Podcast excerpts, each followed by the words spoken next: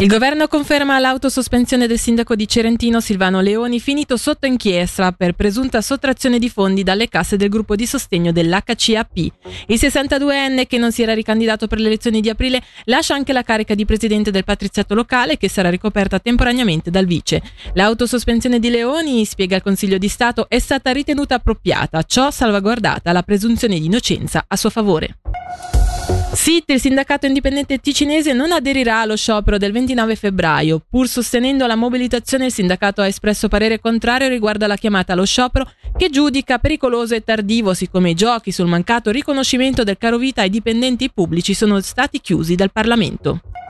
La città di Lugano progetti e realizzi una o più strutture per l'alloggio notturno d'emergenza, è quanto chiede una mozione presentata da 11 consiglieri comunali con primo firmatario Raul Ghisletta. Sostanzialmente si chiede di seguire l'esempio di Casa Astra, Casa Martini e Casa Marta, rispettivamente a Mendrisio, Locarno e Bellinzona. Flavio Pasinelli ha sentito per noi Edoardo Cappelletti tra i firmatari della mozione.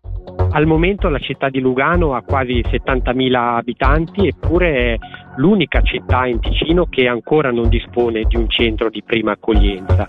L'obiettivo di questa mozione è quindi colmare la lacuna e riuscire eh, effettivamente a garantire alla cittadinanza più bisognosa un centro che possa fornire eh, un alloggio per eh, situazioni di emergenza, un pasto caldo e l'assistenza psicologica e legale necessaria per far fronte a situazioni di marginalizzazione e precarietà che ancora purtroppo esistono sul nostro territorio. La polizia cantonale comunica che si cerca Demin Alan Puluse, scomparso il 6 febbraio alle 7.45 dalla stazione FFS di Cadenazzo. I suoi connotati, carnagione bianca, età apparente 51 anni, altezza 1,75 m, 80 kg, occhi azzurri e capelli grigio-bianchi.